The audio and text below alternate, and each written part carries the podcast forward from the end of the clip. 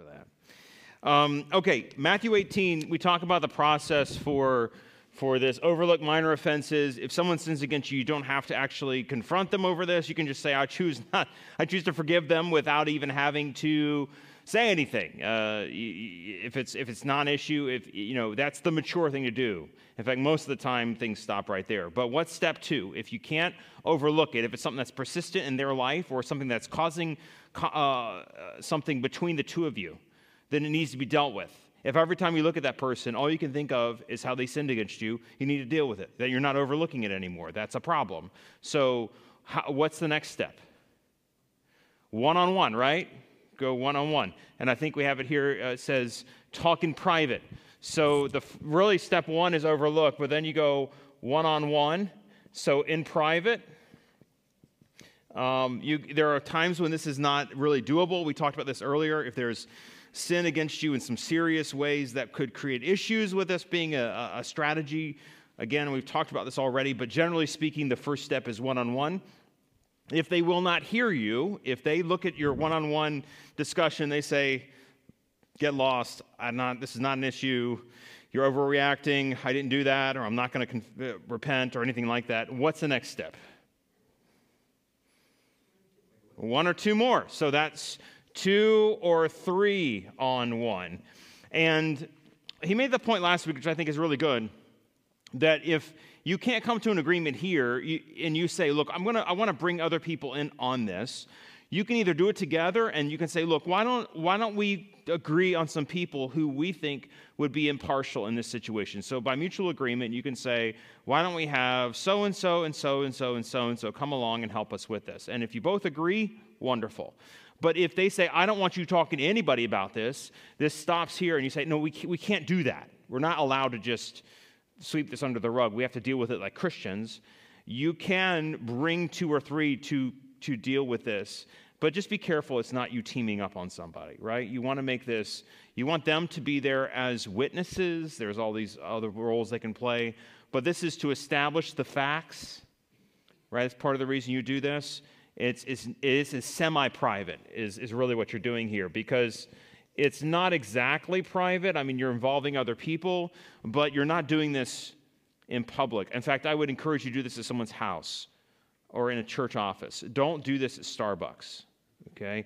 I have been at I've been at restaurants before or at coffee shops, and I've heard people probably not doing it biblically, but I've heard people having like uh, interventions and, and it's super awkward. If you don't know what's going on, you're just like, oh, I'm hearing way too much information I don't want to know about. And you can't help but listen. That's the problem. Is I don't think I'm the only one who does that. But it's like when I hear these juicy details, I'm like, how can I not listen to this? This is just so entertaining. It's horrible, but it's true. I mean, we're all that way. We just, I can't stand it. So don't do this in a public place, okay? Do it in a semi private place where you can have frank conversations, honest conversations and you can do it in a way that, uh, that is honoring to the Lord. Okay, if we keep going, if they still will not uh, hear you, in fact, Philippians 4, we didn't turn this last time, but uh, Paul actually talks to a couple people there. In, let's turn there and look at that passage for just a second. This is an example, and it's one of those examples that is an illustration of just uh, like it's an off the hand comment that Paul makes. And it's one of those things where I, I would have loved to have been present in Philippi when Paul's letter was read to the Philippian church because he's sitting there, he, he's, reading, he's saying all these things, brethren, join in following my example. You know, um, I've told you there are some who are enemies of the cross of Christ. Therefore, my beloved, verse chapter 4, my longed for brethren, my joy and crown, so stand fast in the Lord, beloved. And then he says, I implore Euodia, and I implore Syntyche to be of the same mind in the Lord. And I urge you also, true companion, help these women who labored with me in the gospel, with Clement also and the rest of my fellow workers whose names are in the book of life. He says, Hey, I know about these two women who are fighting in the church. And so I need you, true companion, help these people to get along. There is a role for two or three people to come and help these people. And this, this fight was so well known that Paul had heard about it even from where he was writing. Okay. So I would, I would imagine there was some, there was some cringing going on in the, in the congregation as Paul's letter was read. But anyway, semi private, that's the goal. Two or three together.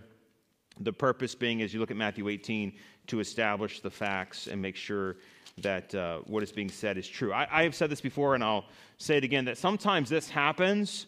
And if this person approaches this person, sometimes this person doesn't realize they've been approached about a sin. Okay? Because we are not always good at this.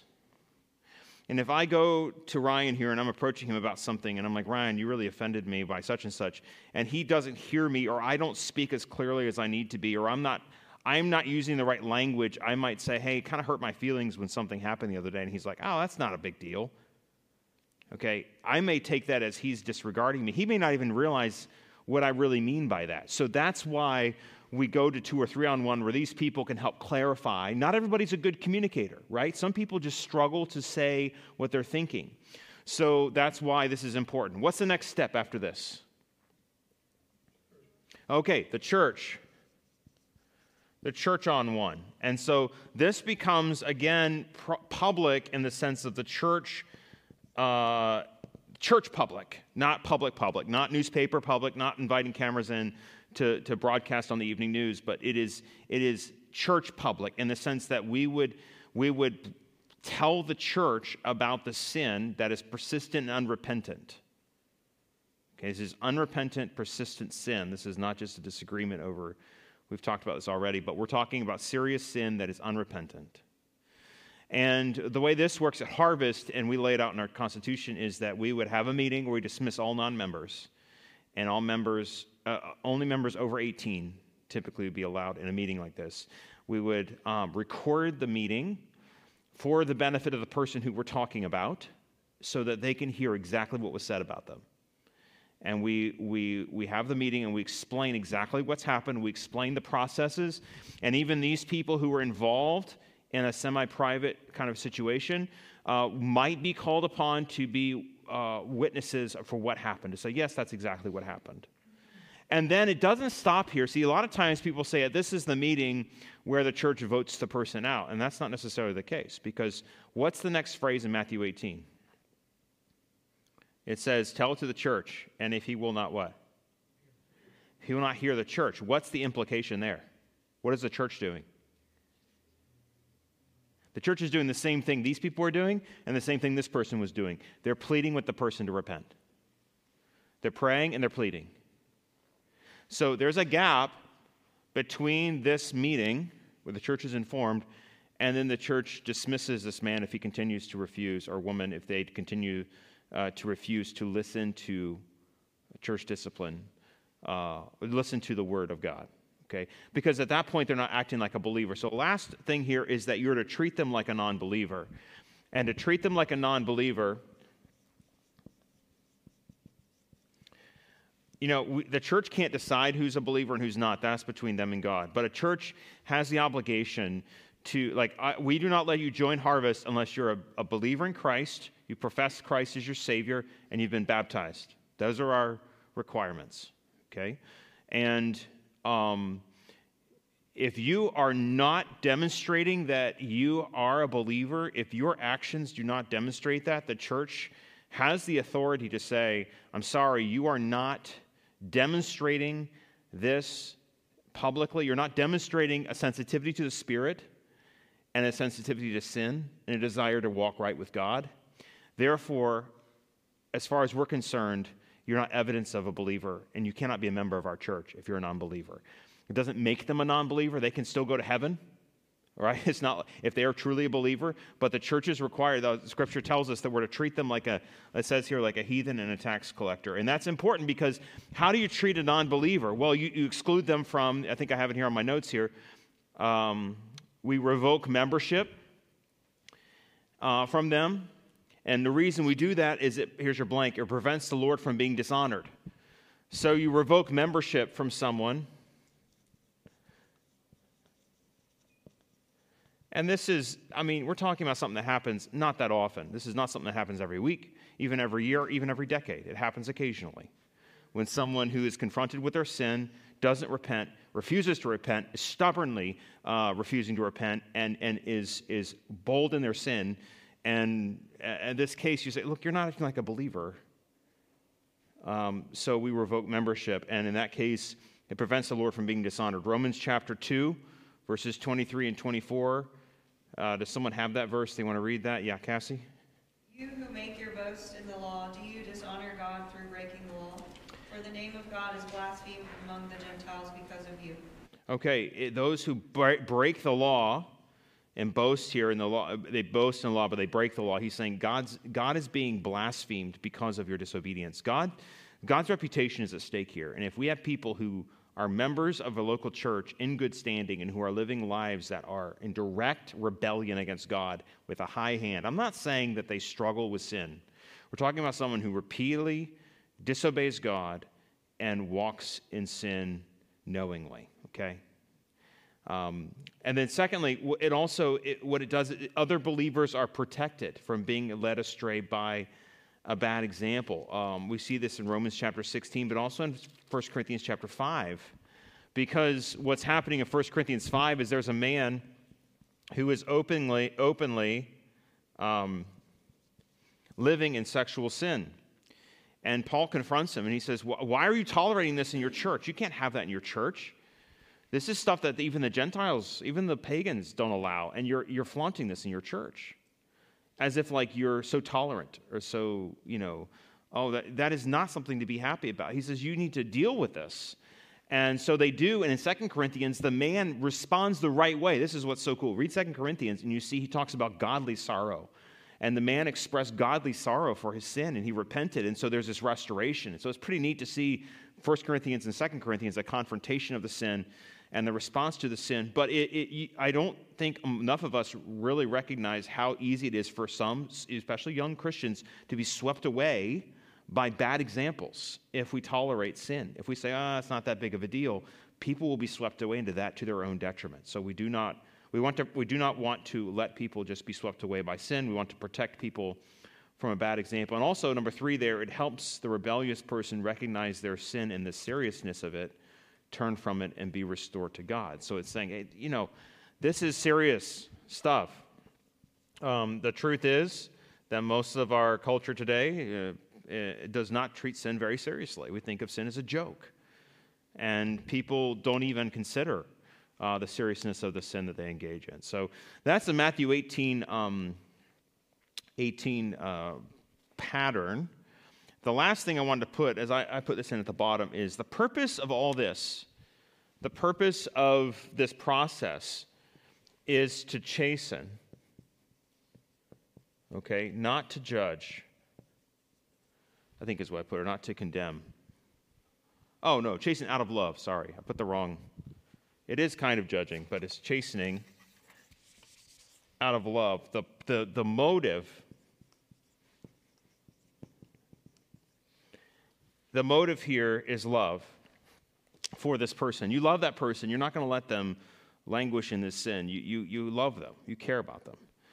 And chastening, as I've said many times, is, is not in order to get some even with someone. You don't chasten someone to get even with them. You chasten them to draw them back to a relationship. Okay? Getting even is judgment or is like um, punishment. Punishment fits the crime. I, again, I, I, forgive me if I've used this illustration too many times, but if I hit a baseball through a window, what's the punishment? Would you say paperwork? Oh, paperwork. I was like, how does paperwork work? I don't understand. um, pay for it. Yeah, pay for it, right? It's not, I, I, I don't get my hands chopped off, right? Or I don't have to spend a, a, a month in my room. Like, I, as a kid. I'm saying as a kid, right? Or, or you know, this actually is a thing that um, as parents, parents need to be careful about when you when you do punishments versus chastening, because there is a time to punish. Like if if they do something, punishment fits the crime, right? If they, they break something, replace it. If they do something like this, break a window, the punishment for that window is to rectify it, just to make it correct. You are making them pay for what they did. But, but punishment, this is not punishment here. This is chastening because chastening is not about uh, there's a loss that needs to be rectified. It's about there is a relationship that needs to be restored. Okay? It's a huge difference. Because if it's a loss, that needs to be. This is, the, this is what happens. If people see this as, instead of chastening, as punishment, what's the attitude? Condemnation? Good. Well, what's, what's the set? What do you say when, some, when you're talking about punishment? If it's, I hit the baseball through the window, breaks the window, what's mom going to say to me? I'm going to make you what? Pay for it. So, what's the attitude of someone who doesn't have chastening? What are they going to say to this person? I'm going to make you what? Make you pay for it. You see? It becomes vindictive. If you, if you don't understand that your goal is to restore a relationship and not to, make, not to humble them because they, like, let's say they, let's say they embarrassed you or something, and that's what you're doing, you're, then you want to embarrass them or humble them because an eye for an eye, right? That's not the goal of this. The goal of this is not to punish. The goal of this is to chasten. The goal of this, at every point, this stops as soon. In fact, if you were reading Matthew 18, when does this, when does this process stop? As soon as they repent, right? It stops as soon as they repent. At any point, it could stop. Just repent and, and, it will, and you'll be restored, and your relationship is back, and you're good. Yeah, Dave. What happens if they just walk away? Okay, good question. Um, you are limited if they just walk away. So, how we treat this here is we don't have the ability to. Some churches, okay, some churches will say you cannot resign or you cannot walk away if you're in the middle of church discipline. I think that some churches have done that. Um, practically speaking, that's very difficult to do because if you can't force people, you can't. We don't have arresting powers, right? I can't send someone to you know Ryan and I have a dust up. I can't send someone to Ryan's house to arrest him and bring him in before the tribunal. It just we just don't have that. Um, so it's very impractical to demand that. So practically speaking, how we have done it here is the goal, of course, is restoration. If they desire no restoration and they want to to leave, we allow them to resign and, and move on. And that's happened a few times. Uh, when you confront somebody over sin that's un, you know, unrepentant sin, um, uh, that's sometimes what they'll do. I mean, I, I, understand the goal is to restore them, and I would prefer that we can stick the whole thing out, but sometimes they don't let me. They'll, does that make sense? This process occurred in harvest? Has this process occurred at harvest? Yes, yes. It's occurred a, a few times, not, not very often. And, and I, uh, we're streaming tonight, so I don't, I don't really want to get into uh, into details. That's okay. We can talk personally if you'd like. Um, I often tell stories in very vague terms about things. I mean, this it's been a long time since we've had to do something like this uh, specifically. Um, but but yeah, the goal is always to chasten someone to when I chasten sounds difficult, but discipline them to to to draw them back to a right relationship. And again, we're not talking about somebody who has like um, I'm trying to think of a good example. I one time had somebody come to me um, and they were new. They were new, and I taught this in intro class. And uh, they they no longer they, they didn't stick around. So I'm going to tell this story. Um, they uh, the the the person the man had had a um, a problem. He had a big struggle with pornography. Okay, and so he and and I knew about this uh, struggle, and uh, he had uh, he had told me about it at one point um, anyway, eh, he, he was very concerned about struggling. He said, I struggle, I struggle, I don't want to, to sin. He said, but sometimes I fall. Is this going, is this what you're, are you saying that if I fall, you're going to kick me out of the church? And I said, no, I, we're not talking about struggling. We're not talking about somebody who is, who is fighting the good fight and the dirty, you know, is, is in the trenches and, is, and occasionally falls and, and, and it confesses and admits we're talking about someone who doesn't care, who says, I don't care what you tell me, I'm going to do what I want to do.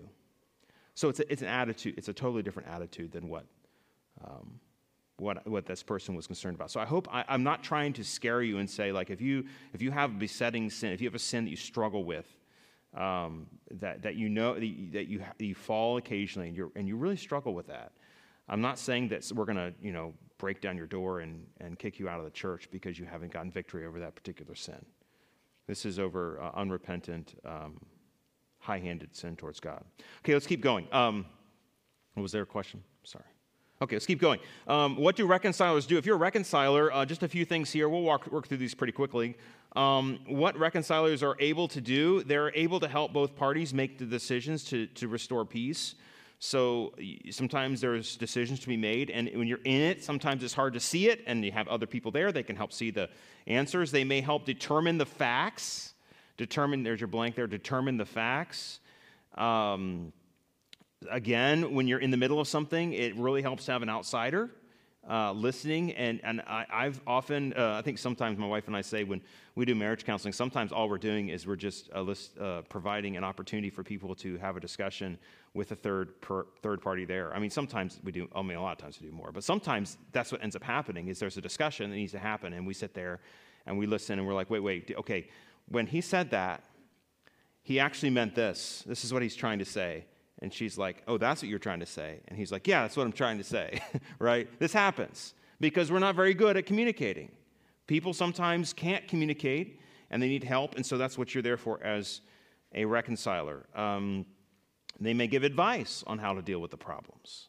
Okay? They may encourage repentance and confession on either side. They may direct parties to scriptures and principles. They may draw from experience to propose or blank is practical solutions. So they may say, hey, you know what works for me is I do this.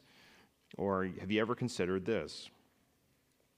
If there's a deadlock, they may help resolve a deadlock. So if there's a, uh, the inability for uh, progress to be made. And if no resolution is reached, they may function as witnesses to the church during the reconciliation effort. So, um, what happens? Uh, options for when the church cannot resolve the issue. He also makes the point that not every issue can be resolved in church. Um, and so there's a few options you have. Number one is drop the matter and give up claims against the other person. You can just say, look, I'm not going to pursue this anymore. If there's conflict between you and another person and you can't resolve it, you can drop it. And you can choose to be, uh, be forgiving. 1 Corinthians 6 talks about matters between believers like this. Number two, you can try to persuade the opponent to accept some other form of dispute resolution. So you can say, well, this didn't work, let's try something else. Um, or number three, uh, he, he makes the point here that really filing a lawsuit, it really should only be against unbeliever or non-believers and only as a last effort. This is not something you should be doing against believers. 1 Corinthians 6 makes it clear that we are not to take each other to court in matters of civil issues. It's completely different, by the way, this is important. This is not relevant to criminal cases. If a Christian murders your, someone in your family, it is not against biblical principles for you to take that person or allow that person to be charged. And this is actually set up in our system. I was talking to somebody about this, and this is fast. I'm not a lawyer, okay, so I don't, even, I don't even play one. I don't pretend to be, but I really am fascinated by this stuff because there's a lot of biblical concepts in law, and one of them is this. You know, when someone is brought up on murder charges, it's not a person to person case. It's the state of South Carolina versus so and so, isn't it? That's how it's labeled. That's how it's stated. It's the state versus the individual. And so it's not you, and that's part of partly a biblical thing. You're not bringing the person to court. The state is bringing, the state has the authority to bring that person to court, and they're the ones who are doing the, the prosecution. So in these cases, when it's a sexual offense, so if someone, if someone uh, sexually abuses you, you're like, well, they're a Christian. I can't take them to court. No, no, no. They have broken the law. You, you do what's proper in the biblical in, in the law. You don't you don't uh, let them. Uh, they might even try to manipulate you and say you can't take me to court because you're a Christian. I'm a Christian. Don't don't listen to that. That's that's uncalled for and, and incorrect. So um, anyway, that any questions about being a witness or being a, being a reconciler, helping someone else reach a resolution? I mean, you might have an opportunity to do this in your life. Most people probably won't, but at some point you might be called on to do it. And when you are, it's important to have the right, right goals in, in mind. Okay? Yeah, Charles. On, on the point of don't go to court against a Christian, uh, let's say it's a civil issue. Sure. Uh, you and I had a bad business deal together. But I think you can still do it within the confines of the church and have an arbiter who is a Christian, and you keep it out of the court system, but you still handle it in the church. I think. It's not like you just have to lay down and. Right. I think. I think that, and this is where um, the church really should have a role to play is if the church can assess the situation. If, if, if, Charles and I had a bad business deal and we both thought we were right, um, we, have, we have chosen to submit ourselves to the local church. And part of that process is the protection, but also the accountability that's involved with this. That if I have, if I have acted wrongly and the church in this, in this context says, Marshall, you've acted incorrectly, you've acted wrongly, you've acted selfishly, or whatever, um, I need to be submissive to that, as hard as that might be. And, but there's also the protection of knowing that. I, I say this often for wives. Wives are submitting to their husbands, they're trying to be God honoring, but their husband is being bad, right? Their husband's not being good. They're trying to submit to him, but then what can they do? Are they stuck? They have no alternatives. Can they not do anything? Well, if their husband is being abusive, they can talk to their pastor, they can talk to someone in the church who can deal with this husband. And even if she's, she's being um, um, taken advantage of or not being treated properly, the, the, the men in the church can approach that husband and correct him and, and deal with him as they should. So there's, there's a role, there's a, that's a protection for her as well.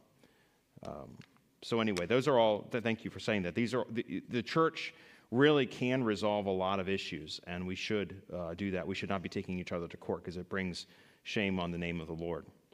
Um, he ends the chapter with this idea of creating a culture of peace in the church.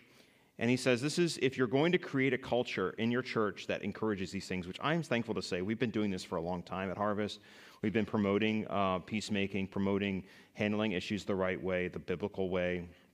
Not to say we do everything perfectly, but the goal is to deal with issues, not to sweep them under the rug, and to have the right perspective on these. And so he lists this, and I think this is helpful. So I'm going to give you the blanks as we close this out, okay? The vision of a church that is eager to have peace is, is eager to bring glory to God through reconciliation. That's our vision. Eager to bring glory to God through reconciliation. Remember, the first G is to glorify God. That's our whole point. That's our whole reason we're doing this. It's not to glorify ourselves, it's not to have an easier life, it's not to make our relationship smoother, it's to glorify God. And that's how we do it. Number two, training has to be involved. So that's what we're doing tonight. We've been doing this for weeks. This is like week number 13, 14, something like that. Um, peacemaking is not natural. So we train our people to respond correctly.